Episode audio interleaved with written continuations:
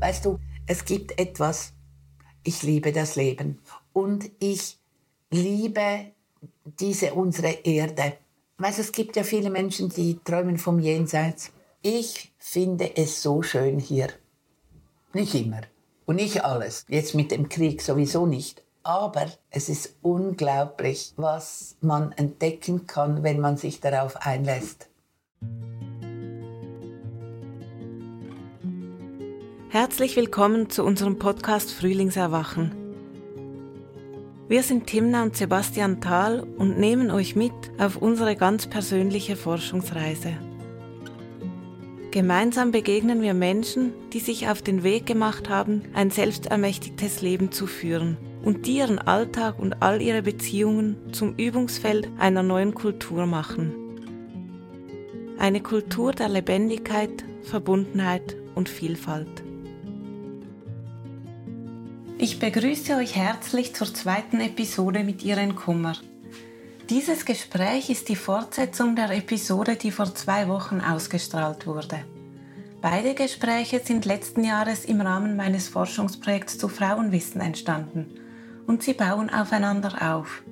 So empfehle ich euch, Teil 1 zuerst zu hören. Irene Kummer ist habilitierte Literaturwissenschaftlerin, Dozentin, Psychotherapeutin und Autorin zahlreicher Bücher. Vor allem aber ist die inzwischen 78-Jährige eine große Pionierin der Frauenbewegung. In der letzten Episode gab Irene Einblick in ihren ganz persönlichen Weg als Frau und damit verwoben in die Frauengeschichte des 19. und 20. Jahrhunderts und sie erzählte über ihre erste Begegnung mit Stanley Kellemann, dem Begründer der formativen Psychologie, und die daraus gewachsene langjährige Freundschaft. Im heutigen Gespräch vertieft Irene ihre Gedanken zur formativen Psychologie und deren Verbindung zur Frauenbewegung. Sie erzählt aus ihrem reichen Erfahrungsschatz zu den Themen Schwangerschaft und Geburt und wie das eigene Mutterwerden ihre Faszination für die Wendezeiten im Leben der Frau geweckt hat. Nun wünsche ich euch viel Spaß beim Hören. Ja, liebe Irene, herzlich willkommen zu Teil 2.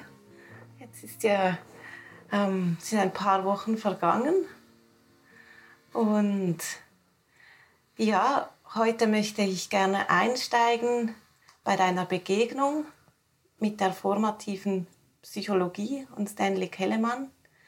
Du hast im letzten Gespräch hast du erwähnt, wie das für dich ähm, wichtig war, so dieser Moment, wo du erkannt hast, wie es möglich ist, Einfluss zu nehmen auf die eigene Geschichte und die eigenen Muster, die wir leben.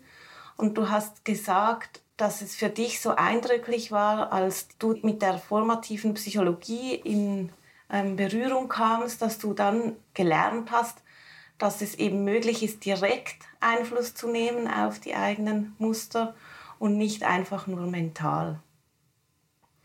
Und meine Frage, die ich ähm, da habe, ist, wie hat diese Begegnung mit Stanley Kellemann deine Sicht auf die Frauengeschichte und auf die Frauenthemen verändert? Also wenn ich darauf antworten möchte, muss ich etwas früher beginnen, nämlich äh, mit dem Anfang meiner Karriere als Psychotherapeutin, weil die erste Begegnung mit Therapie, ähm, Lehren und Methoden hatte ich durch die Berührung mit der Individualpsychologie nach Alfred Adler. Und ich hatte diese Psychologie ausgewählt. Ich hätte auch die jungsche Psychologie machen können, die war mir zu wenig praktisch. Und zwar nicht für mich selbst, mich hätten all diese Symbole, all diese Mythen, das hätte mich sehr interessiert. Es war aber, was brauche ich, um mit Jugendlichen zu arbeiten? Weil damals äh, war ich zugleich an einem Seminar als Lehrerin tätig und habe dann die Schülerberatung dort aufgebaut. Und diese Grundidee, es gibt das, was er einen Lebensstil nannte, das ist äh, die, das Grundset unserer Verhaltensweisen, unserer Überzeugungen, unserer Annahmen, äh, was sich äh, so ausdrückt. Und dieser Begriff des Lebensstils, der war für mich sehr wichtig, den habe ich auch nachher beibehalten. Und es war immer dieses Anliegen, was ist praktikabel. Ja, dir ging es nicht nur darum, eine spannende psychologische Theorie, ein Konzept zu erlernen, sondern für dich war die Anwendung genauso wichtig. Und äh, es ist mir, als ich jetzt darüber nachgedacht habe, ist mir etwas bewusst geworden, nochmals. Es gibt einen Band von Adler, da sind seine Aufsätze drin und der heißt Heilen und Bilden. Und das ist genau die Formel, die äh, Adler mit Kellemann teilt oder umgekehrt. Es ist nämlich so, es ging Adler zu, zunächst nicht nur um Therapie, sondern es ging ihm um Entwicklung, um äh, die Arbeit mit Kindern, mit Jugendlichen, mit Erwachsenen. Er hat äh, Beratungsstellen aufgebaut, wo er mit Lehrenden gearbeitet hat, mit Erziehenden, mit Eltern. Das waren über 30 Beratungsstellen in Wien. Und das Ganze ist dann mit, der, ähm, mit dem Heraufkommen von Hitler ist das kaputt gegangen. Und er ist ja dann nach Amerika. Mhm. Und diese, dieses, das Bilden, Menschen bilden, äh, ihnen verhelfen, nicht durch eine jahrelange Analyse, sondern durch Ermutigung, durch die Arbeit mit Minderwertigkeitsgefühlen und so weiter. Ich will das jetzt nicht weiter ausführen. Das war für mich ganz wichtig. Und dann bin ich an einem Workshop der Bioenergetik begegnet und habe mich dann ein Stück weit da reingelassen, war aber nie ganz äh, glücklich damit. Und dann ging ich mit meinem damaligen Partner nach Amerika, nach San Francisco, für eine Weiterbildung.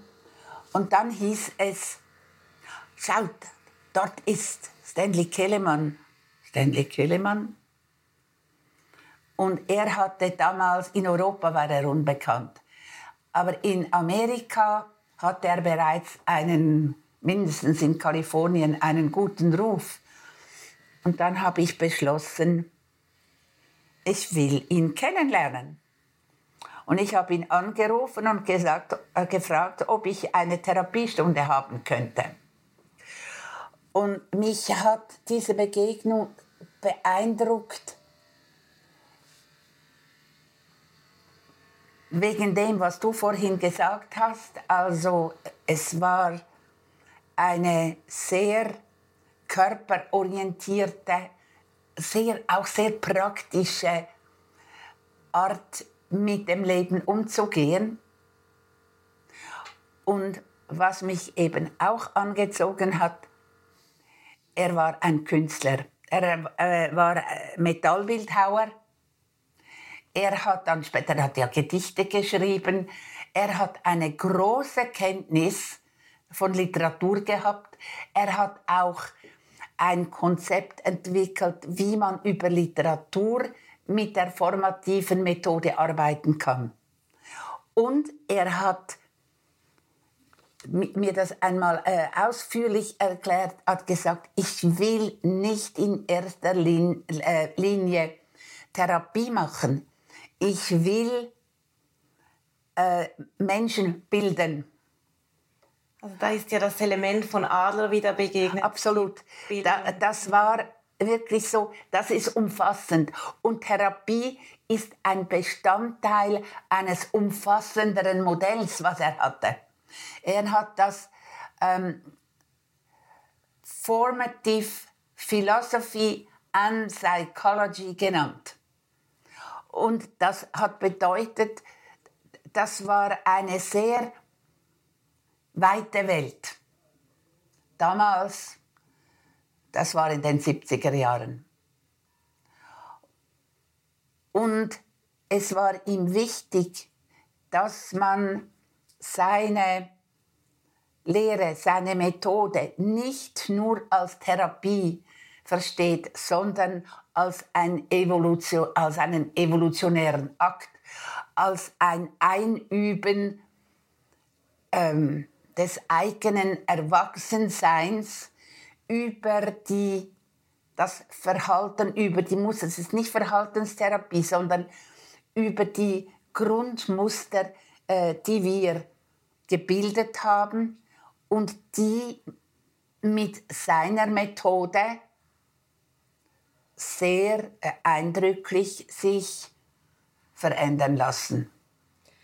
Ich finde, es geht ja auch so um ein Vertrautwerden mit, der eigenen, mit dem eigenen Lebenskontinuum als Mensch und all diesen Übergängen, die da drin stattfinden und zu lernen, wie Übergänge wirklich gelebt werden können und wie wir Einfluss nehmen können, wie wir dieses Vertrautwerden mit dem eigenen ähm, Zyklus als Mensch ist ja nicht immer nur angenehm. Das beinhaltet ja auch mhm. Veränderungen, die kommen einfach aus der Biologie auf uns zu. Und diese bewusst und bewusst leben zu können, können und Einfluss zu nehmen und sie wirklich sich zu eigen zu machen, das ist für mich ein, auch ein großes, ähm, ja, ein, ein, ein großer ähm, Gewinn der formativen Psychologie. Ja, weißt du, ich habe so viele Ansätze ausprobiert,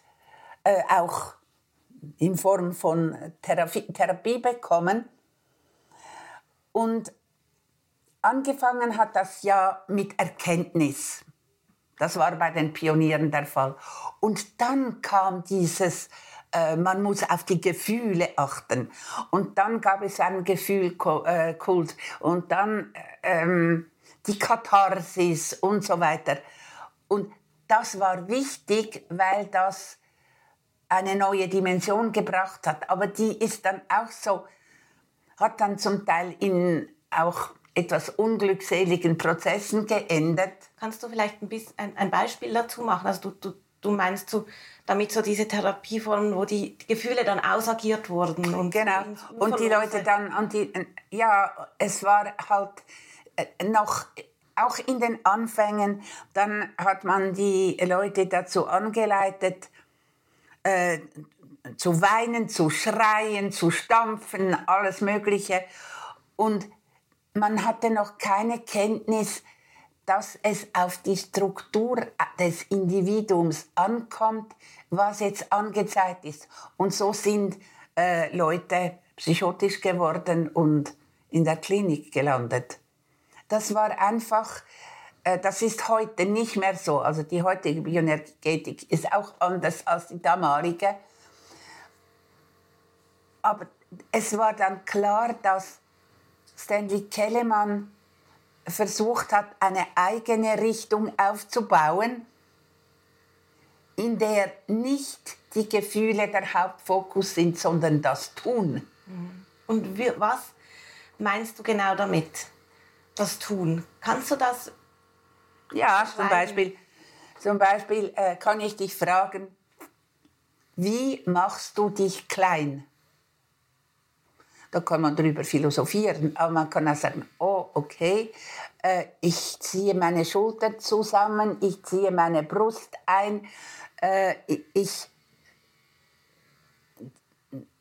ziehe mich in mich hinein und dann äh, habe ich den Eindruck, kleiner zu sein und unscheinbar zum Beispiel, dass man mich nicht nicht identifizieren kann, dass ich verborgen bleibe, äh, dass ich schrumpfe, weil ich ausgescholten werde und so weiter. Und dann äh, ist ja seine Frage, wie machst du das? Wie machst du dich klein? Und dann nicht äh, zu sagen, ja, das gibt mir das Gefühl sowieso, sondern ich ziehe mich zusammen, ich ziehe mich in mich hinein ich schrumpfe, ich verdichte mich, so. Und dann die Möglichkeit, diese Muster Schritt für Schritt, wenn man sie dann erkannt hat, zu regulieren, abzubauen, zu verändern. Mhm. Ja. Ich habe noch ein anderes Beispiel. Das Beispiel Stolz. Äh, in unserer Gesellschaft ist Stolz, vor allem bei Frauen, immer noch so ein, fast ein Tabu. Aber es gibt, wenn man darauf achtet, wie, wie mache ich mich stolz, dann gibt es äh, einen weichen Stolz, indem ich mich einfach aufrichte zu meiner natürlichen Größe ähm, und von dieser aufrichte, mich auf die Welt und auf mich selber beziehe, oder ob ich mich versteife, rigid mache und einen harten Stolz organisiere, ohne dass mir das bewusst ist. Aber wenn ich dann äh, verstehen lerne, einen Unterschied zwischen weich und hart, das Kontinuum von weich zu hart, von hart zu weich, dann kann ich wählen. Und das ist der entscheidende Punkt. Ja. Dass die Methode von Stanley Kellermann uns Werkzeuge in die Hand gibt, mit denen wir wirklich das, was wir tun, wählen, also Einfluss nehmen können, indem wir wählen können, wie möchte ich meine Wut jetzt organisieren, wie möchte ich mein, ähm, eben mein Stolz organisieren, dass wir da eine Möglichkeit haben. Ja, es geht und das ist wieder der, der Unterschied zwischen Bilden und Heilen. Äh, wie, es ist überhaupt, das ist ein Re Repertoire bilden äh, auch in dem, wie ich meinen Unwillen, meine Empörung, meine Wut zum Ausdruck bringe, dass sie nicht mich hat, sondern ich sie. Mhm. Und damit äh, komme ich auch in meine eigene Verantwortung. Stanley Kellermann hat in den letzten Jahren seinen Sommerworkshop in Europa immer genannt Taking Charge of Your Life. Und genau das bedeutet dies. Er hat natürlich auch therapeutisch gearbeitet. Etwas vom Wichtigen ist, wie gehe ich mit meinen Stressmustern um. Und dort äh, ist dann ein Übergang von Bildern zu Heilen. Wo beginnt, was ist, kannst du das ein bisschen genauer beschreiben? Ähm, der, den Unterschied zwischen Bilden und, und Heilen? Also wann, wann beginnt es therapeutisch zu werden? Das finde ich noch eine spannende Frage gerade, merke ich. Da, wo Menschen ähm, wirklich schwer beeinträchtigt sind, zum Beispiel auch krank sind, Störungen haben, also äh, wie gehe ich mit jemandem, der eine Borderline-Störung hat, wie gehe ich damit um als Therapeutin? Oder äh, jemand äh, hat eine schwere Depression. Da, äh, es ist keine scharfe Trennung. Ich meine, das hat schon Alfred Adler gewusst. Und er hat es auch betont. Es, es ist ein Übergang, das ist ein, wie soll ich sagen, es ist auch ein bisschen eine Ermessensfrage, wo fängt das an? Und dann gibt es natürlich ganz äh, klare Fälle, wo man weiß, das ist jetzt, hat einen Krankheitswert. Da geht es um Heilen, um jemandem zu helfen, aus seinen Nöten herauszukommen. Und zwar Nöte, ähm, Traumata. Ich meine, heute gibt es eine ausgedehnte, vielfältige Traumatherapie. Das hat äh, Stanley Kellermann auch mit berücksichtigt. Aber heute gibt es natürlich Konzepte, die nur auf Traumata ähm, fokussieren und das ist in Ordnung.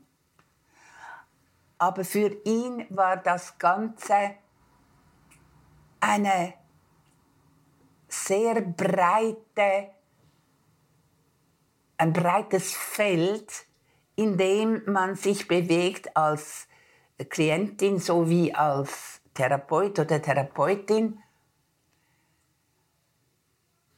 Und wo diese star starren Grenzen eigentlich nicht wesentlich sind. Aber er hat auch klar dann gesagt, das ist eine klinische Frage. Das ist nicht eine Frage der, der Bildung. Er hat das getrennt. Hä? Getrennt? Also differenziert. Differenziert. Mhm. Das, mhm. Ist, das ist das bessere Wort, ja. ja. Und das hat er, äh, seit ich ihn gekannt habe, getan. Und natürlich hat er sein, seine Lehre, seine Methode immer weiter differenziert und hat dann auch so das Lebenskontinuum mit berücksichtigt und hat ein Konzept entwickelt, was die verschiedenen Lebensphasen betrifft. Das wäre dann nochmals eine andere, ein, ein, eine mhm. andere Geschichte. Ja. ja, ich denke, heute bleiben wir mal bei ähm, deiner Begegnung mit Stanley Kellermann und dem, wie es dich beeinflusst hat in deinem Leben und, und ähm, die Frage, die ich eingangs gestellt habe, wie es deine Sicht auf die Frauengeschichte, die Frauenbewegung und die Frauenthemen verändert hat. Schau,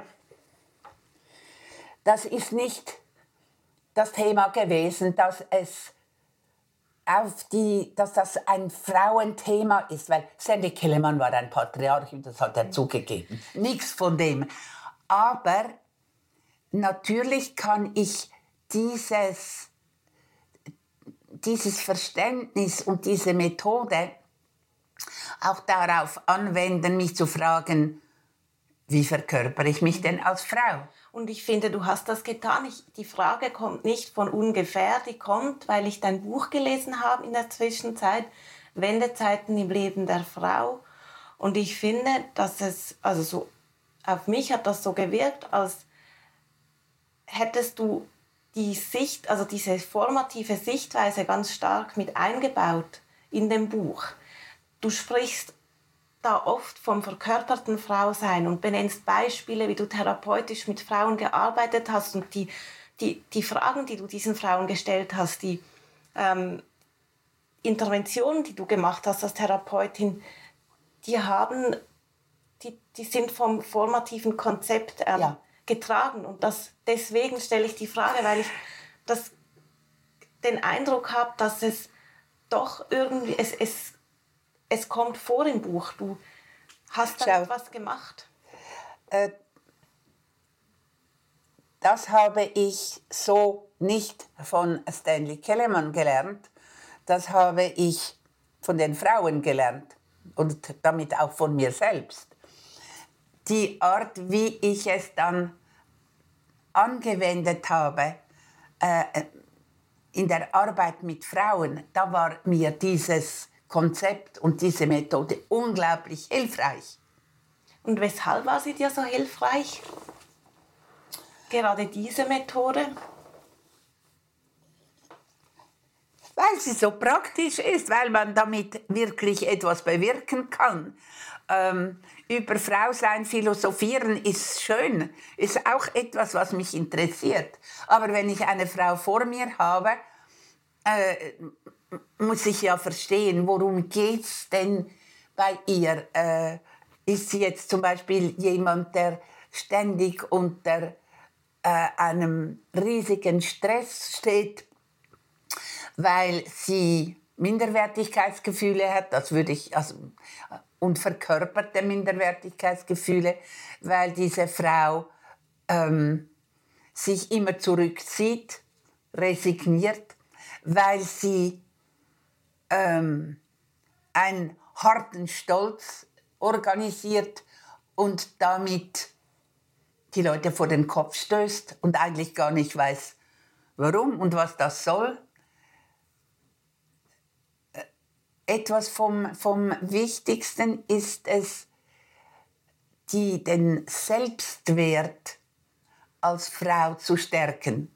Weil als ich anfing, das sind jetzt Jahrzehnte her, und ich einen Vortrag gehalten habe, äh, dann musste mich ja jemand vorstellen, das gehörte dazu. Ich konnte nicht einfach kommen und sagen, da bin ich. Und dann haben diese Frauen gesagt, nein, also ich nicht, nein, ich kann das nicht, nein. Äh, da habe ich gedacht, wo sind wir denn hier? Also diese Scheu, sich zu zeigen, äh, sich hinzustellen, nur schon hinstellen, stehen. Wie stehe ich da? Stehe ich denn da als kleines Mädchen, äh, ziehe mich zusammen, schrumpfe, äh, oder stehe ich als aufrechte Frau da ähm, mit der Botschaft, die damit ver äh, verbunden ist, hier bin ich und ich zeige euch jetzt etwas. Also ganz viel hat das zu tun gehabt damit, dass Frauen sich viel weniger zugetraut hat, haben als Männer und dass auch Männer den Frauen viel weniger zugetraut haben. Die, wir, konnten ja nicht die Männer bekehren sozusagen, sondern ich ging davon aus, dass wir Frauen selber lernen müssen, uns dem Leben zu stellen und damit unseren Eigenwert zu stärken. Mhm. Und dann kam noch etwas, äh, das war dann innerhalb der Frauenbewegung. Äh, ich habe erlebt, dass viele bedeutende Frauen den Körper so quasi wie auf die Seite gewischt haben. Also Frau sein körperlich, das heißt Kinder gebären und ich will jetzt nicht einfach nur Kinder gebären, ich will keine Gebärmaschine sein, ich will mich selbst verwirklichen können und dann den Eindruck gehabt haben, das kann ich mental machen. Und meine Frage, ja, wie stehst du da? War für viele Frauen auf total äh, chinesisch. Ja, es ist ja auch eine ganz neue Sprache, die, die gelernt werden muss, wenn man beginnt, mit der formativen Psychologie äh, zu arbeiten. Es ist etwas vom Spannendsten. Äh, ich habe x-mal mit äh, Stanley gesprochen darüber, eine Sprache zu finden. Weil die Sprache, die uns damals zur Verfügung stand, die war philosophisch geprägt. Die hatte zum Teil gar keine Wörter, keine Begriffe für dieses verkörperte Sein. Und er hat seit seines Lebens hat er darum gerungen, eine neue Sprache zu finden. Und es war dann auch ein Abenteuer. Seine Bücher, seine Ansichten, seine Lehre ins Deutsche zu übersetzen. Ja, eine große Herausforderung. Er hat ja ganz viele eigene Wörter kreiert im ja. Englischen. Und im Englischen, finde ich, geht das ganz gut. Das ist eine, eine Sprache, die sich dazu eignet, neue Wörter zu erfinden und das dann zu verdeutschen ist nicht so einfach. Nein, das war ja. sehr schwierig und es ist mehr oder weniger geglückt. Ich habe ähm, zum Beispiel zusammen mit Carola Butscheid, die das Ganze organisiert hat in Europa, ähm, darum gerungen, das auf Deutsch zu übersetzen. Und es war sehr, sehr schwierig das Deutsche hat, noch wen, hat das weniger hergegeben mhm. als das Englische, wie du sagst. Ja, und die Bücher sind eine große Herausforderung zu lesen, ja. finde ich. Auch. Ich habe immer gedacht, äh, ich hätte Schwierigkeiten am Anfang, weil ich nicht genug Englisch kann. Ich habe ja äh, am Gymnasium nicht Englisch gelernt, sondern Latein und Griechisch, also weit weg davon. Und äh, dann hat mir ähm, äh, eine Freundin, die selber Anglistin war, gesagt, nein, du irrst dich. Das ist selbst für mich schwierig, weil es ist eine ganz eigene Sprache. Und die zu verstehen, äh, wenn man sie versteht, dann hat man seine Lehre kapiert. Und das ist es, das wollte ich auch gerade sagen, es ist ja eine Sprache, wir, wir können sie erst dann verstehen, wenn wir wie hinterhergewachsen sind mit unserem Verständnis des Menschseins. Absolut. Weil wir fragen uns ja selten im Alltag, wie tust du dich gerade, sondern fragen, wie fühlst du dich gerade, wie geht's dir? Ganz genau. Ah, du bist traurig, du bist, ähm, dir geht's gut, du freust dich, aber wie tust du dich, das ist nicht das ist nicht das. Ich erinnere mich, als ich am ersten Workshop äh, bei Stanley Kellemann war, das war im Schwarzwald in, in Europa. Er hat ja einige Jahre bei äh, äh, Graf Dürkheim verbracht. War, sie haben sich auch befreundet. Und als ich in diesem ersten Workshop äh, war und äh, ich weiß nicht mehr genau, worum es ging, aber ich habe gesagt, ich habe Angst. Und dann hat er mich gefragt, wie machst du das? Und ich habe gedacht, was will der Kerl von mir? Ich mache das doch nicht, das überfällt mich. Das ist etwas, äh, das ist wie ein Tsunami, der über mich kommt. Und das, das habe ich nie vergessen. Und das umzulernen. Und dann äh, war ich ja auch gewohnt, das war damals üblich zu denken, man muss ähm, nur sich da durchkämpfen und dann hat man, ist man quasi in Anführungszeichen erlöst. Und dann äh, hat er mal gesagt, ja, das ist ein jahrelanger Prozess. Und das war wie ein Schlag. Ich habe gedacht, was? jahrelang. Und erst als ich wirklich äh, anfing, damit an mir selbst, mit anderen zu arbeiten, habe ich verstanden, dass das wirklich so ist. Ja, das ist keine Husch-Husch-Methode. Es ist ein Umlernen. Es ist ein Und Umlernen. es ist halt wirklich ein, ein, ein Weg zur Selbstermächtigung, weil wir lernen, wie du gesagt hast, das ist so ein schönes Beispiel. Wir werden nicht einfach von der Angst überfallen. Wir tun sie. Wir tun sie mit unserem ganzen Organismus. Und genau. dieses Muster dann zu verstehen und zu verstehen, aha, ich tue was ganz aktiv. Das überkommt mich nicht einfach. Das ist auch ein bisschen manchmal, also ich erlebe das oft in der Therapie, dass meine Klienten und Klientinnen nicht gerade Freude haben, wenn ich anfange, mit ihnen so zu arbeiten, weil es Nein nicht ist ja, sie kommen und ich sage ein paar Dinge, wir sprechen ein bisschen und dann ist alles wieder gut. Es ist wie so, du kannst die Situation vielleicht, in der du bist, jetzt nicht gerade verändern, aber wie du drin bist, das können wir angucken. Nicht nur angucken, das können wir verändern. Verändern, genau, das können wir, mit dem können wir arbeiten. Das bedeutet aber, dass ich dir die Verantwortung wie übergeben muss, die bleibt bei dir ich kann dich begleiten in deinem Prozess, ich kann aber nicht die Verantwortung für deine, dein Wohlergehen übernehmen. Ich kann die Methode zur mhm. Verfügung stellen, ja. wie das bei anderen Methoden übrigens auch der Fall ist. Ja. Und ich habe dann eine Verbindung gemacht zwischen der Individualpsychologie von Adler und der formativen Psychologie. Stanley Kellermann hat das nicht so gern gehört, aber ich habe ihm immer wieder mal gesagt, äh, in gewisser Hinsicht ist Alfred Adler ein, soll ich sagen, ein Vorfahre, weil die Psychologie Adlers, die ist auch ein Vorfahre der humanistischen Psychologie. Und eigentlich gehört natürlich Stanley Kellemann in den Umkreis der humanistischen Psychologie. Also äh,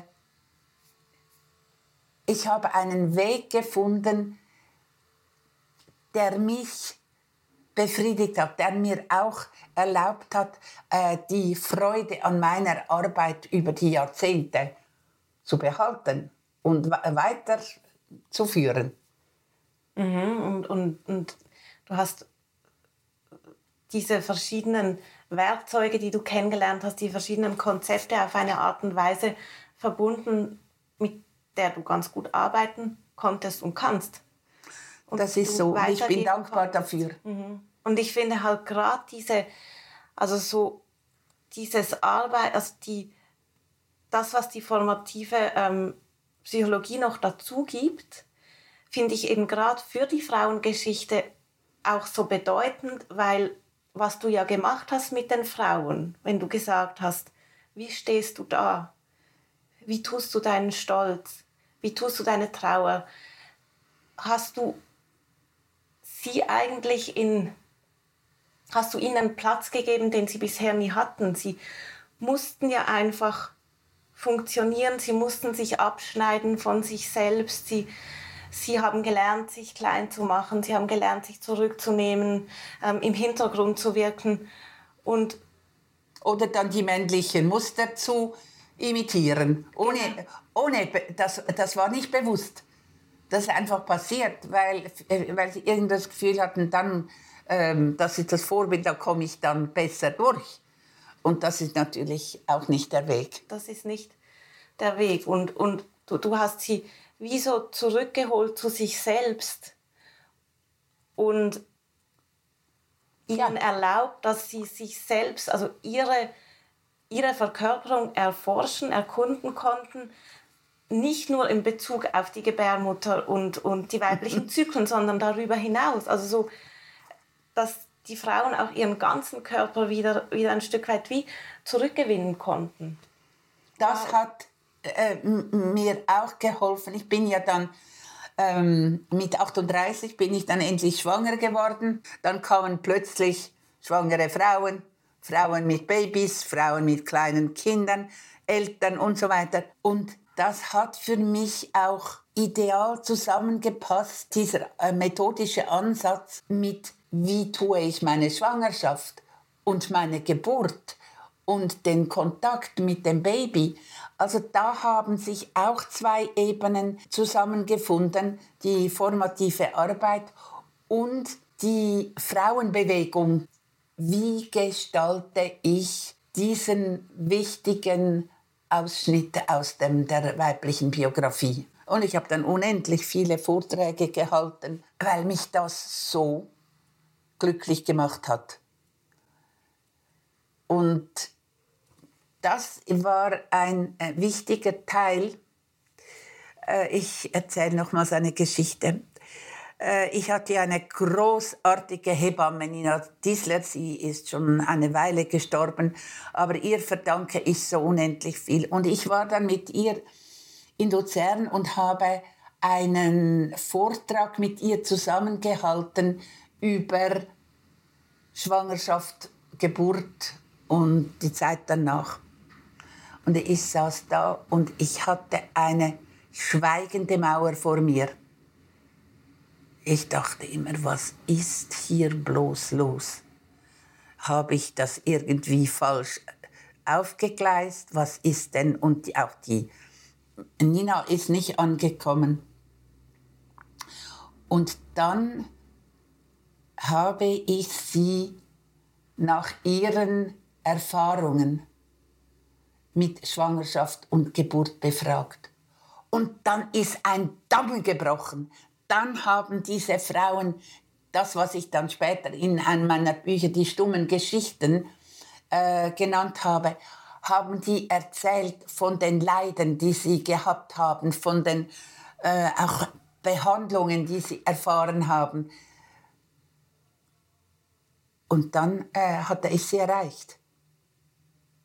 Aber nicht, indem ich ihnen irgendeine frohe Botschaft und ein Ideal äh, präsentiert habe, sondern indem ich sie dort abgeholt, wo sie war, nämlich in ihrer Not. Das waren äh, meistens keine jungen Frauen mehr, das waren Frauen, die waren vielleicht 35, 40, 45. Mhm. Und das äh, war mir eine Riesenlehre. Dort habe ich auch gelernt, wie viel Leid verschwiegen worden ist. Wie viel man eben nicht mit den anderen geteilt hat. Ich habe noch ein Beispiel. Ich habe ähm, ja, an der ZHW unterrichtet, Psychologie. Und wir hatten mit Familiendynamik, Familienkonstellation gearbeitet und ich hatte gedacht, nehmt ähm, irgendwelche Püppchen oder Tierchen oder was weiß ich mit und dann stellen wir diese Familienkonstellation. Gut, haben wir gemacht. Und dann hat eine Frau gesagt, ich habe gemerkt, ich habe das mit Schlüsseln gemacht und einen Schlüssel zu viel. Sehr merkwürdig. Und in der nächsten Stunde hat sie erzählt, ich habe gedacht, das war nicht umsonst. Das muss irgendeinen Grund gehabt haben. Und dann habe ich meine Mutter angerufen und sie hat mir dann auf meine Fragen gesagt, ja, ich habe ein Kind während der Schwangerschaft verloren. Oh, ich habe gedacht, das ist nicht so wichtig, das brauche ich nicht zu sagen. Und das meine ich mit den stummen Geschichten. Die haben diese Frauen mitgetragen und diese zu realisieren, auszusprechen und auch das Leid ausdrücken zu können und dann eine neue Form für ihr Frau und Muttersein zu finden. Das war dann der Prozess. Also du hast gemerkt, dass es, wie wichtig es ist, erstmal all diese stummen Geschichten wirklich zum Ausdruck bringen zu können. Um es braucht eine Erlaubnis, weil diese Frauen hatten ja keine Erlaubnis, das zu machen. Die mussten ja zurückhalten. Die Männer haben sich nicht dafür interessiert. Also die Männer, viele Männer, muss ich sagen. Es gab auch andere. Aber so in der Gesellschaft war das kaum ein Thema. Und dazu kamen ja dann noch andere Aspekte, äh, wie unser Gesundheitswesen und wie man da mit den Frauen umgegangen ist. Und das war eigentlich dann mein, mein Engagement. Das hat natürlich dann mit meinem eigenen Prozess, Mutter zu werden, zu tun. Ja, und da würde ich gerne ähm, weitermachen mit deinem eigenen Mutterwerden. Du hast im letzten Gespräch erwähnt, wie auf deinem Weg der Selbstermächtigung zum einen die Frauenbewegung ein wichtiges Element war und zum anderen dein eigenes Schwangerwerden und Mutterwerden? Das ist nicht voneinander zu trennen. Äh, ich bin ja eine späte Mutter. Und es war ja ein Glück, äh, wir Frauen gehen häufig davon aus, ja, man kann, man kann warten, äh, dann kriegt man dann sowieso noch ein Kind, aber dem ist ja nicht immer so. Und dieses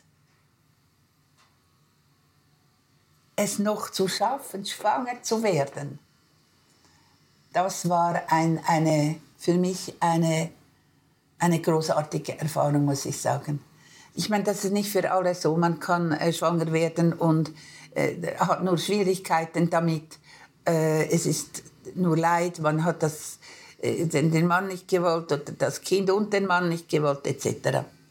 Aber das war auch eine Verknüpfung, nämlich die damalige Frauenbewegung, die sich auch sehr stark mit Schwangerschaft und Geburt beschäftigt hat und neue Möglichkeiten gefunden hat.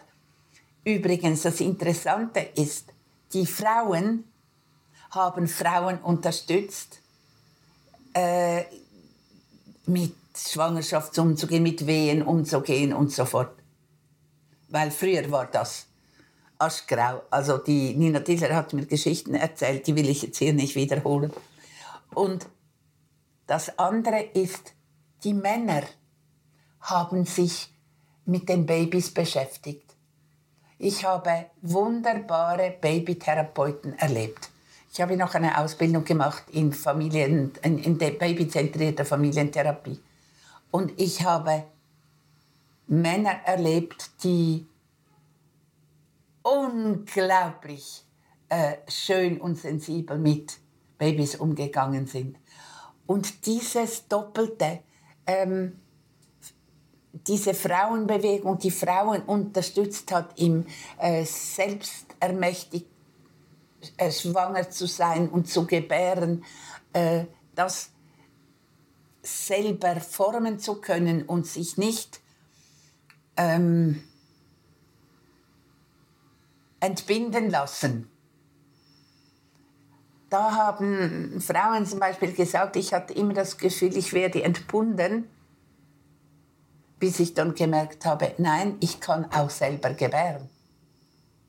Ich muss nicht äh, entbunden werden. Hat aber äh, zur Bedingung gehabt, dass es Hebammen und begleitende Frauen gab, die diesen Prozess aktiv unterstützt haben. Dazu kann ich dann das noch etwas konkreter sagen. Aber es ist ganz wichtig, das war in den 70er, 80er Jahren ein, eine große Bewegung. Es gab damals auch äh, eine jährliche Tagung, die hieß Gebären in Sicherheit und Geborgenheit.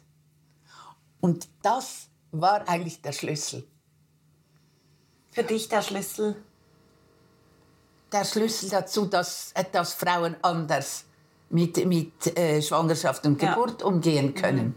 Dass der Kontext sich verändert hat allmählich, indem Frauen dann Kinder gebären konnten. Ja, nicht entbunden. Ja. Ich meine, man muss etwas klar sagen. Ich habe auch äh, Vorträge gehalten, die hießen Liebe auf den ersten oder zweiten Blick. Und es geht nicht immer so, wie man möchte.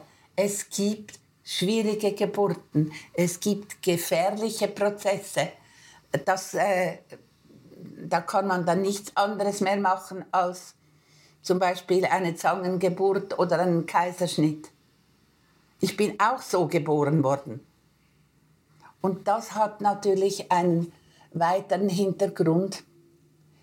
Äh, meine Mutter ist an meiner Geburt fast gestorben. Sie hatte eine vorzeitige Plazenta-Abrösung, äh, ist fast verblutet. Und dann hat man ihr gesagt, ja, morgen äh, werden wir einen Kaiserschnitt machen. Und dann hat meine Mutter geantwortet, das hat sie mir dann erzählt. Sie hat gesagt, nein, Herr Doktor, jetzt. Und das hat uns beiden das Leben gerettet. Weil der Arzt hat nachher gesagt, ja, morgen wäre es zu spät gewesen. Sie hat das gespürt. Ja, aber sie ist fast gestorben und ich auch. Und äh, wir haben aber dann beide überlebt. Aber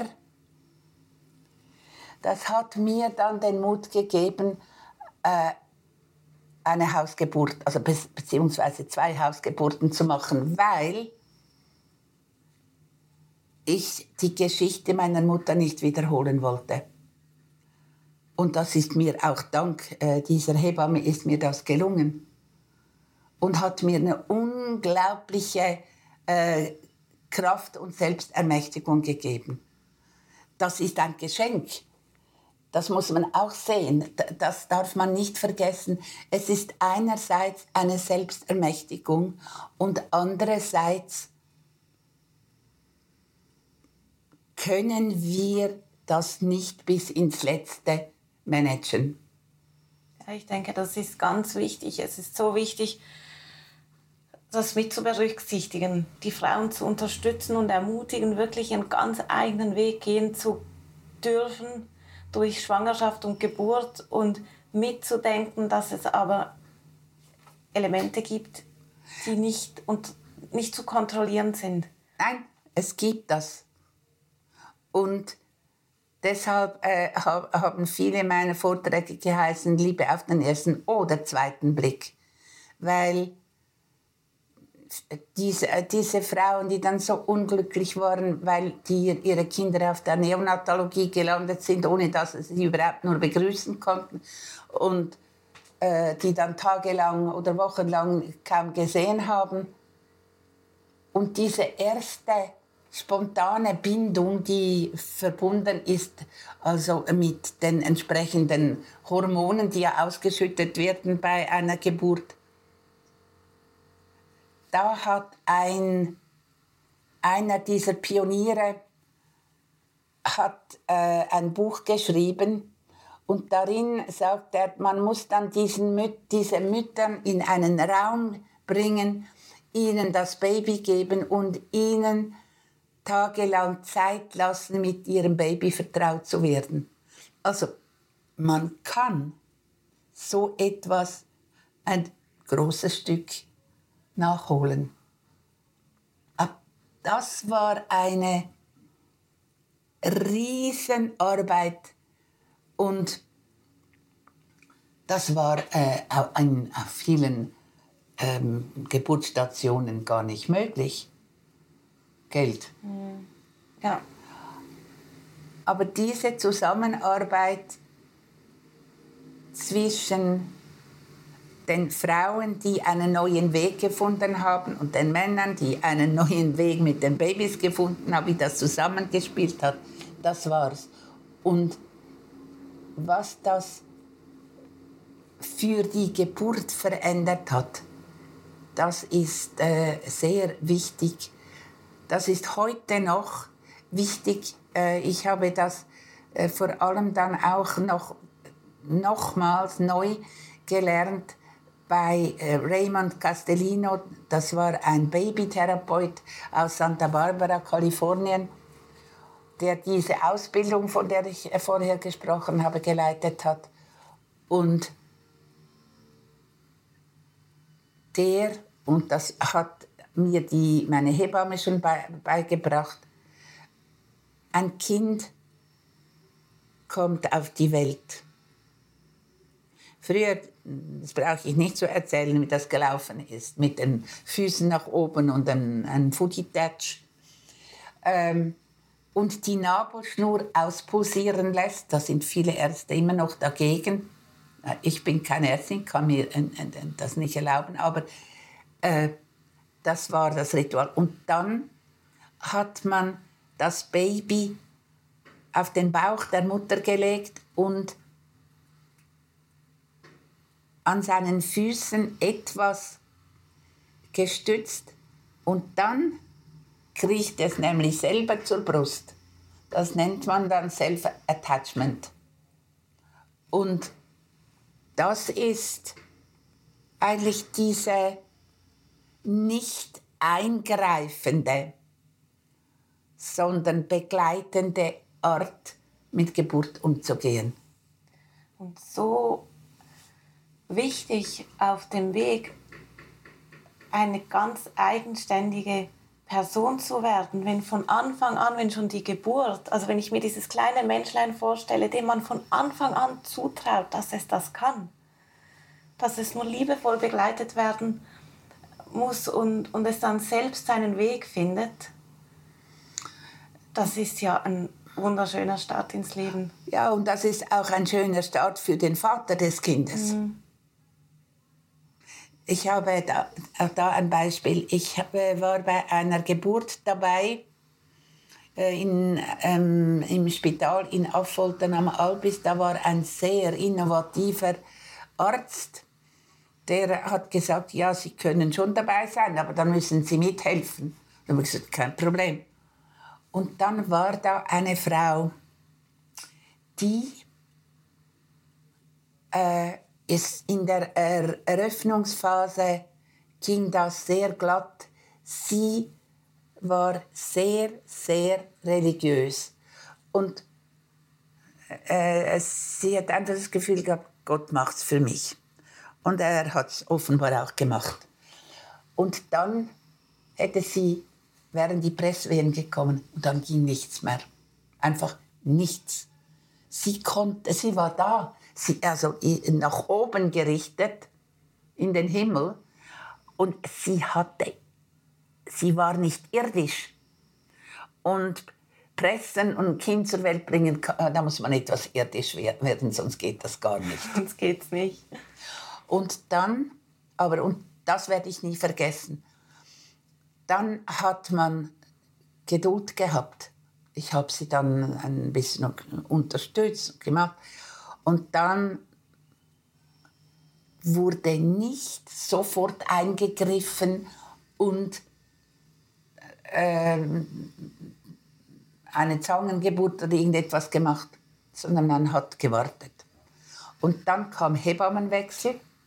Dann äh, habe ich das kurz mit ihr besprochen und wir haben wieder gewartet.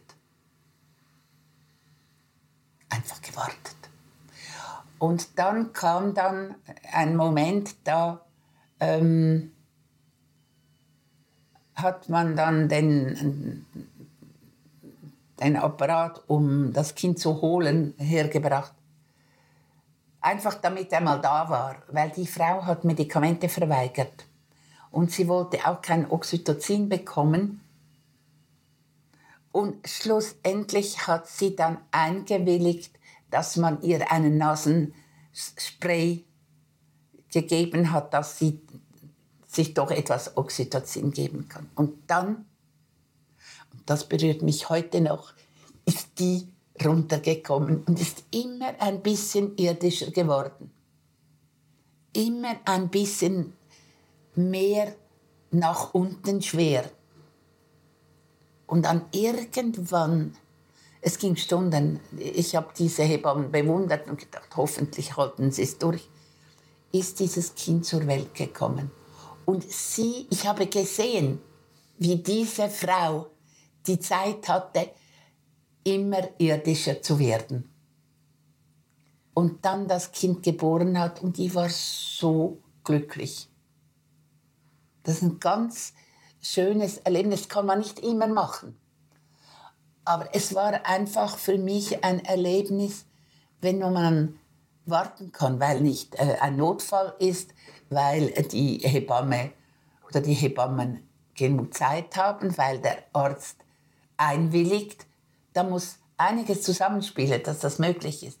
Aber es ist vielfach möglich und man könnte es wahrscheinlich noch etwas mehr ausbauen, äh, man kann es zum Beispiel natürlich im Geburtshaus, die haben mehr Zeit. Und man kann es, und da äh, haben mich die Ärzte immer angeschaut, wenn ich gesagt habe, ich habe die Kinder zu Hause geboren. Ja, und ist nichts passiert. Das war immer die erste Frage. Ja? Äh, nein. Aber äh, ich musste einwilligen, keine Medikamente zu kriegen. Ich musste mich darauf einlassen, das Kind ohne irgendwelche Schmerzmittel und so weiter zu gebären. Und ich muss gestehen, beim ersten Kind gab es Momente, wo ich gedacht habe, wenn man mich jetzt fragen würde, ich würde nicht Nein sagen. Zum Glück hat man mich nicht gefragt. Ja. Ja. Und das äh, bedeutet nämlich etwas, es gibt eine Art von Glücksgefühl. Das ist unsäglich. Ich weiß, äh, als meine Tochter zur Welt kam, hatte ich das Gefühl, ähm, das Zimmer dreht sich einmal um die eigene Achse. Es war so ein Moment. Und das ist ein Startkapital.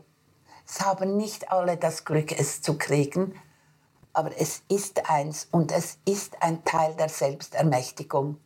Eine Selbstermächtigung als Frau und Mutter. Ich hatte am Anfang nie das Gefühl, oh je, was muss ich jetzt mit diesem Baby anfangen? Das war nie eine Frage. Ich hatte mich kompetent gefühlt. Unterstützt natürlich von, von meiner Hebamme, der ich auf ewig dankbar bin. Weil äh, sie hat mir das ermöglicht. Ich meine, das war ein Risiko. Ich war 38. Ähm, da haben einige Leute den Kopf geschüttelt. Und sie ist mit dir diesen Weg gegangen. Ja. Und was hast du das Gefühl, hat es ausgemacht, dass du dich von Anfang an kompetent gefühlt hast? weißt du, so dieser Schritt zur Selbstermächtigung hat das damit zu tun, dass du diese erste Geburt von deiner Tochter so, dass du da dass, dass ich sie gemacht dass habe. Du sie gemacht hast. Ja, dass ich sie gemacht habe. Das war wirklich so mhm. und es war nicht ganz einfach. Also ähm, ich hatte schon ganz schön Schmerzen. Mhm. Es war nicht einfach so eine Flutsch-Flutsch-Geburt. Ja. Und ähm, als, als die Kleine dann da war, das war dann einfach... Äh, äh, äh, das ist ungefähr das Gefühl, wenn du einen Berg erklimmst. Ich war äh, eine be be äh, begeisterte Bergsteigerin. Und du stehst nach allen Mühsalen auf dem Gipfel und schaust in die Runde. Du hast es geschafft. Das ist ein ähnliches Gefühl. Ja. Ja. Darum sind ja viele Bergsteiger übrigens äh, so süchtig danach. Ja, weil es auch so einen High-Moment hat. Ganz ja. genau. Aber das, das ist etwas, das würde ich jeder Frau gönnen, wenn es denn auch aus biologischen Gründen überhaupt möglich ist. Es gibt äh, zum Beispiel eine Plazenta previa, die liegt dann vor dem Gebärmuttermund. Dann kann man nicht, da muss man Kaiserschnitt machen. Da früher sind die Frauen gestorben. Ähm, wenn ein, ein Kind die Nabelschnur um den Hals hat, zweimal, dreimal, dann ist das auch schwierig. Und es gibt noch viele andere Sachen. Aber wenn es denn möglich ist, es dann machen zu dürfen, das ist eigentlich das Entscheidende. Das ist das Entscheidende und so auch darauf zu vertrauen, dass es ein tiefst natürlicher Prozess ist. Und Aber ein natürlicher Prozess, den, den wir machen können und müssen, weil unser Körper weiß, wie das geht. Aber wir kommen dann häufig mit unseren Ängsten dazwischen. Wir, ja, unseren Ängsten und Vorstellungen. Es braucht auch eine, ein, ein Vorschussvertrauen in den eigenen Prozess, sonst muss man es nicht anfangen. Die, es war eine Freundin von mir, eine Ärztin, war bei der ersten Geburt dabei. Und sie hat noch nachher auch eine Hausgeburt gehabt. Es war eine Katastrophe, weil sie war so voller Ängste, dass sie nachher, und die Hebamme war äh, auch irgendwie überfordert, einen Dammriss dritten Grades gehabt hat. Das ist ziemlich schlimm. Also es braucht, man kann das nicht jeder Frau ähm, empfehlen. Und man, für mich ist wichtig, man kann auch eine gute Geburt haben, wenn das nicht diesem Ideal entspricht. Auch die Liebe auf den zweiten Blick ist möglich. Es ist einfach etwas, was ich denke, damit äh, müsste man sich auseinandersetzen und viele Frauen haben gar nicht mehr die Zeit, das mhm. zu tun. Ja, ich denke auch, es ist so wichtig, die Frauen auf diesem Weg zu unterstützen, wenn sie schwanger sind und gebären, dass sie wissen, dass sie ihren eigenen Weg gehen dürfen und dass man sie gleichzeitig auch darauf vorbereitet und, und sie die Möglichkeit haben, eine Haltung zu finden, die, die offen ist für all, für das, dass man halt nicht weiß, wie es, wie es ausgeht, was passiert. Und damit auch wie so eine Offenheit ähm, entwickelt, dass man dann damit, wie es dann, wie das Kind dann zur Welt kommt, auch einen Umgang findet. Also so auch das Vertrauen in sich. Ich kann mit dem, was passiert, auch umgehen. Und ich habe ich hab Menschen, die mich dabei unterstützen. Das ist noch etwas ganz Wichtiges, was du sagst. Äh, ich habe diese Menschen, die bei einer Geburt dabei sind, ich habe das der Geburtskörper genannt. Das sind diese Menschen bei einer ähm, Hausgeburt ist es natürlich, da kannst du wählen, wen du willst. Aber dass da ein Raum ist, der einen Schutz gibt. Und wenn jemand den Raum verlässt, spürst du das als Gebärende, als Schmerz. Äh, ich äh, erinnere mich, ich war bei der Geburt einer Freundin dabei und ich sollte aufs WC. Und haben dann gesagt, ich gehe jetzt schnell. Dann sagte sie, nein, da bleibe. Also ich konnte nicht gehen, ich musste mir das verklemmen. Weil sie, es war so wichtig. Und das ist das, was äh, ich Ärzten und Pflegepersonal gesagt habe und Hebammen. Ich habe ja auch mit Hebammen Kurse gemacht. Wenn ihr hineinkommt in, einen, in diesen Geburtsraum, man muss das ankündigen, man muss sorgfältig sein, man ist ein Gast. Und dasselbe ist, wenn man geht. Weil das ist diese Sorgfalt, die ist unglaublich wichtig. Und da sind sich viele nicht bewusst. Und damals, in den 70er, 80er Jahren, war das noch stärker im Vordergrund. Jetzt ist das wieder ein bisschen verschwunden, leider. Ja, ich habe auch das Gefühl, dass es sich gerade in eine andere Richtung wieder entwickelt. Und ich sage nochmals, es hat nichts damit zu tun, dass eine selbstbestimmte Geburt ein Leistungssoll sein muss. Weil nicht immer geht das.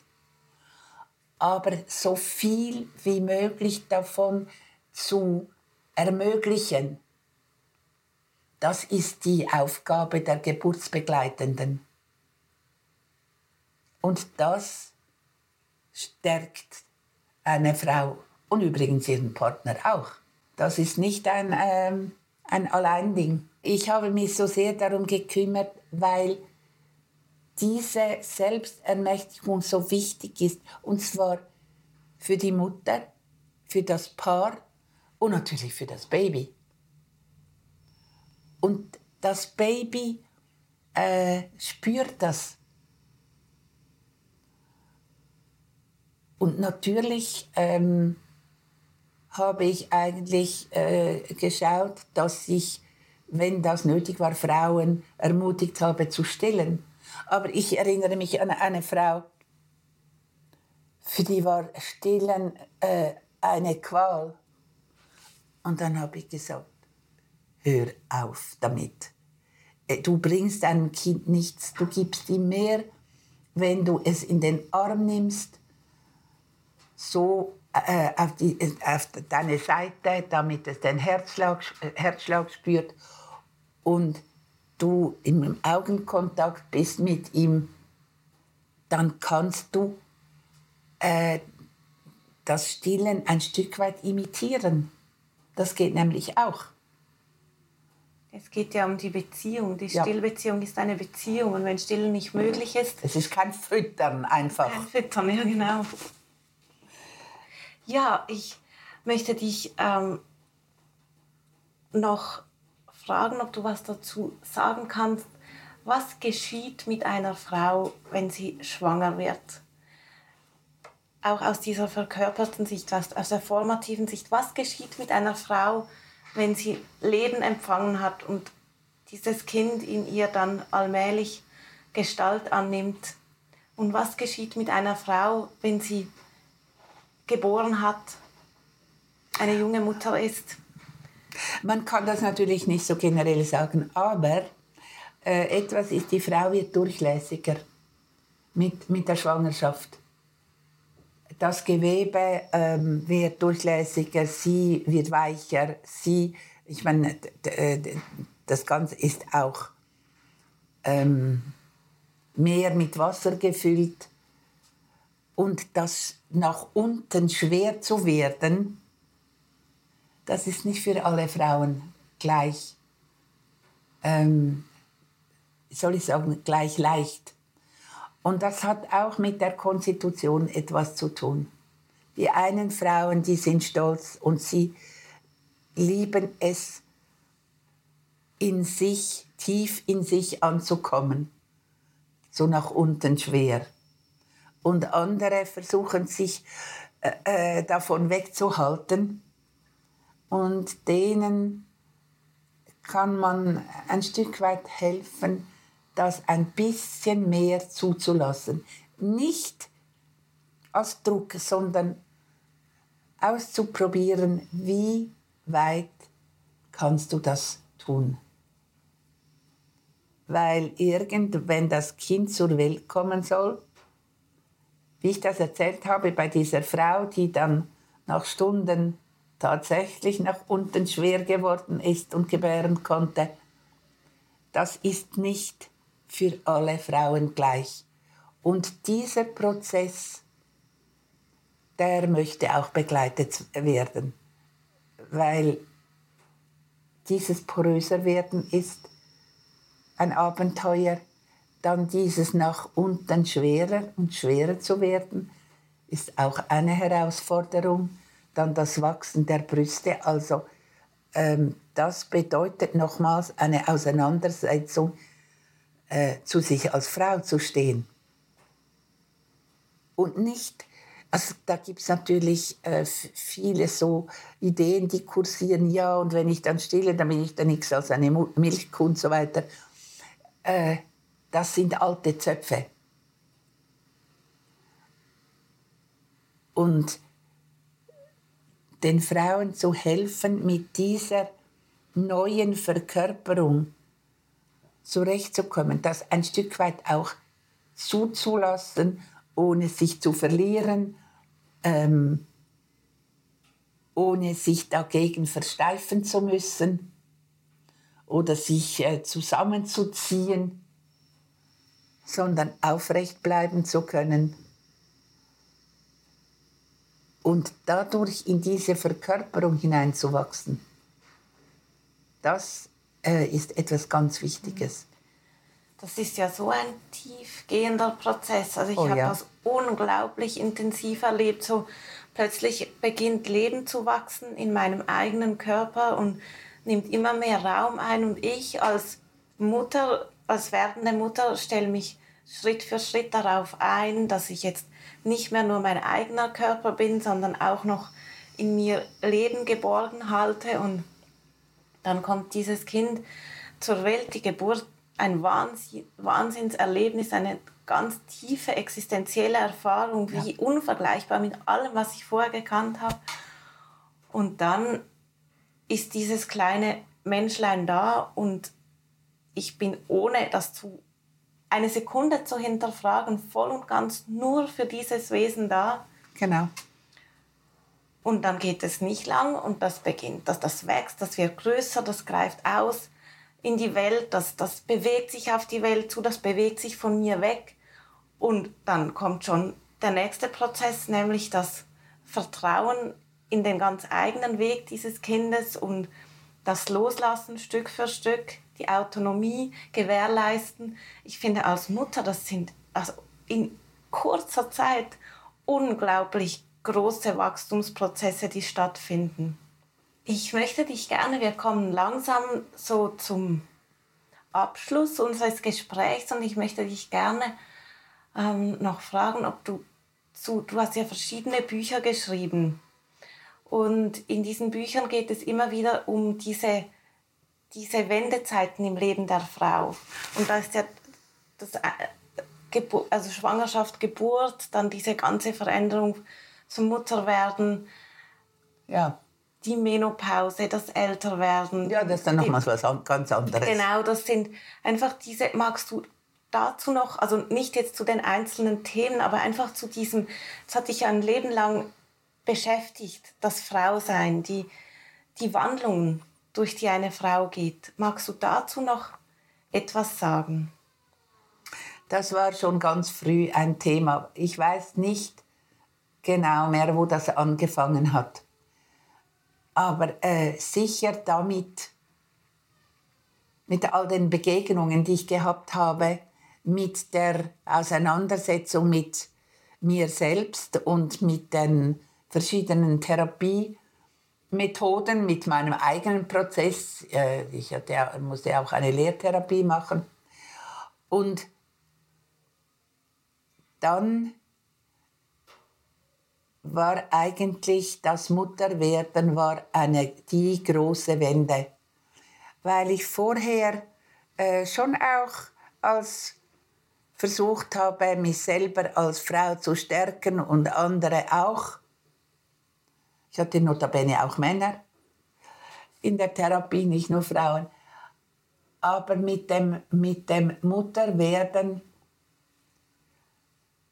hat sich etwas ganz grundsätzlich verändert. Ich meine, ich habe eine ungeheure Freude daran. Ich meine, ich bin ja spät Mutter geworden und ich hatte schon den Eindruck, es würde mir nicht mehr vergönnt sein. Und es war ein, eine große Wende. Ich habe äh, Wendezeiten, das war eigentlich und ist immer noch eines meiner Lieblingsthemen, weil ich das so schön und wichtig finde, mit diesen Wendezeiten umzugehen, sie gestalten zu können, ihnen nicht ausgeliefert zu sein. Und zwar alle, äh,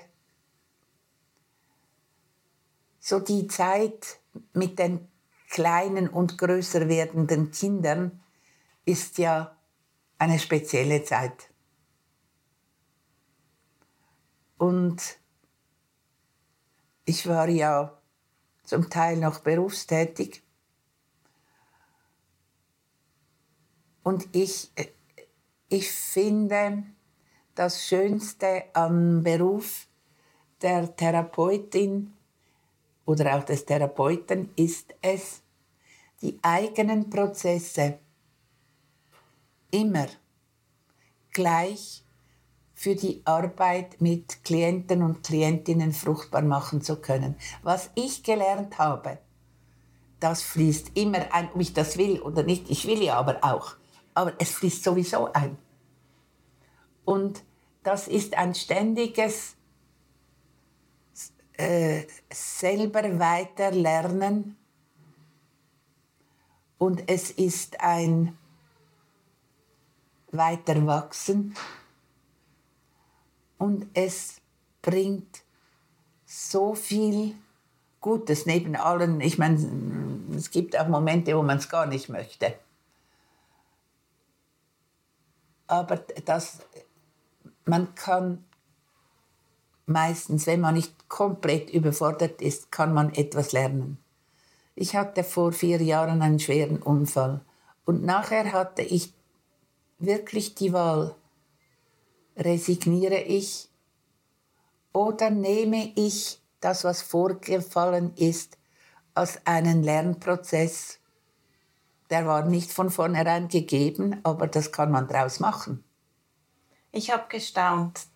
Dir ging es ja wirklich nicht gut. Nee. Nach diesem Unfall, den du gehabt hast. Und du hast so, also ich habe wirklich gestaunt, wie du dich wieder zurück ins Leben geholt hast? Weißt du, es gibt etwas, ich liebe das Leben und ich liebe diese unsere Erde. Weißt du, es gibt ja viele Menschen, die träumen vom Jenseits. Ich finde es so schön hier.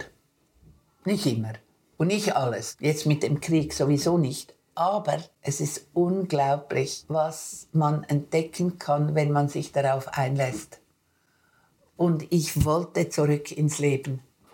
Ich war an einem Punkt, wo ich fast gestorben wäre und man hat nicht auf mich aufgepasst. Es war nicht im Spital, das war in einem Übergangsheim. Und dann habe ich, ich weiß aber nichts davon, habe ich nachts meine Tochter angerufen, schon im Delirium, und sie ist dann am Morgen, hat es abgehört und ist dann gekommen und dann kam ich wieder ins Krankenhaus. Ich weiß nichts davon, aber ich weiß etwas. Ich wollte unbedingt noch leben.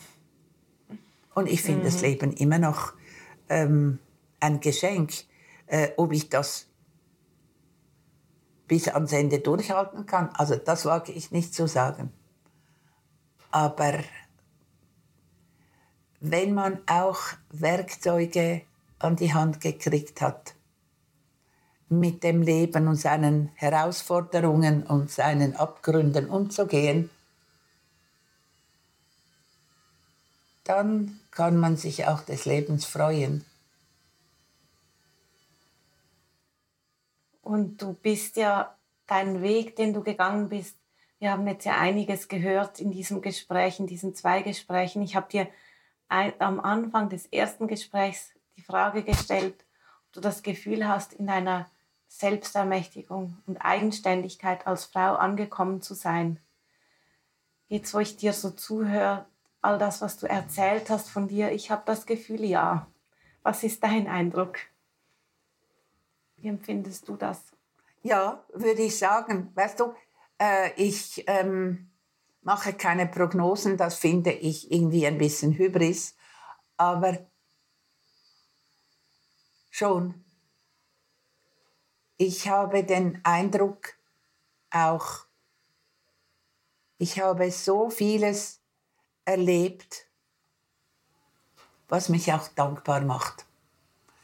Und das ist ganz wichtig, auch in schweren Zeiten, dass das möglich ist und dass es möglich ist, dann von ähm, Wendezeit zu Wendezeit sich, sich selber immer wieder neu zu empfangen. Weil wir bleiben ja nicht dieselben. Und es gibt ja, wenn man dann älter und alt wird, auch Herausforderungen, die man sich nicht hat träumen lassen. Und trotzdem, wenn man ein gelebtes und doch erfülltes Leben hatte, dann hat man auch wieder ein Startkapital, um mit dem Altwerden umgehen zu können weil es nicht das ist, was man immer sagt. Es ist nicht einfach ein Abbau, sondern es ist einfach eine neue Phase mit ihren eigenen Schönheiten und Herausforderungen und Schmerzen. Gehört alles zum Leben dazu. Ja, es gehört ja, alles dazu. All die Phasen gehören dazu und jede Phase, in jeder Phase aus dem Vollen schöpfen. Ah, manchmal hat man das Gefühl, man hat nichts mehr. Mhm. Aber auch da muss man durch. Ich meine damit jede Erfahrung als das nehmen, was sie, was sie ist. Ja. Und ich denke auch, ich stehe ganz an einem, in einem anderen Lebensabschnitt als du. Aber das ist bisher auch meine Erfahrung, wenn ich alles, wenn ich wie durch alles, was da ist, wirklich durchgehe und mich dem Leben stelle und, und, und gucke, wie ich mich in dem empfangen kann, wie du es so schön gesagt hast. Jede Wendezeit, in jeder Wendezeit kann ich wie, mich wieder neu empfangen. Und ich das denke, ist das, die Chance. Ist die, das ist die Chance und die bleibt uns bis ins, ins hohe Alter. Äh, Sandy Kellermann hat über den, das Sterben seines Freundes Karl Friedgraf Dürkheim gesagt, er habe mal gesagt, Stanley, it goes deeper and deeper. Das war kurz vor seinem Tod. Und äh, das hat mich so sehr berührt. Und ich glaube, das ist das, äh, was man wenn man sich darauf einstellt und noch auch ein bisschen Glück hat, was man erleben kann. Mhm. It goes deeper. Das ist doch ein schönes Schlusswort, Irene, für unser Gespräch. Vielen, vielen Dank. Ich danke dir für auch. deine Fragen und deine Inspirationen. Danke auch, dass du so persönlich geteilt hast aus deinem Leben. Es hat mich sehr berührt und freue mich, dass du dich so ganz persönlich in das Gespräch mit eingebracht hast. Es war mir ein Bedürfnis. Danke. Herzlichen Dank, dass du unseren Podcast Frühlingserwachen hörst. Es ist uns ein Herzensanliegen, Menschen zu verbinden und Brücken in eine neue Kultur zu bauen. Wir danken Little Whale für die wunderschöne Musik und allen von euch, die dieses Projekt mit ihren Spenden ermöglichen. Informationen, wie ihr das tun könnt, findet ihr im Text unterhalb dieser Episode.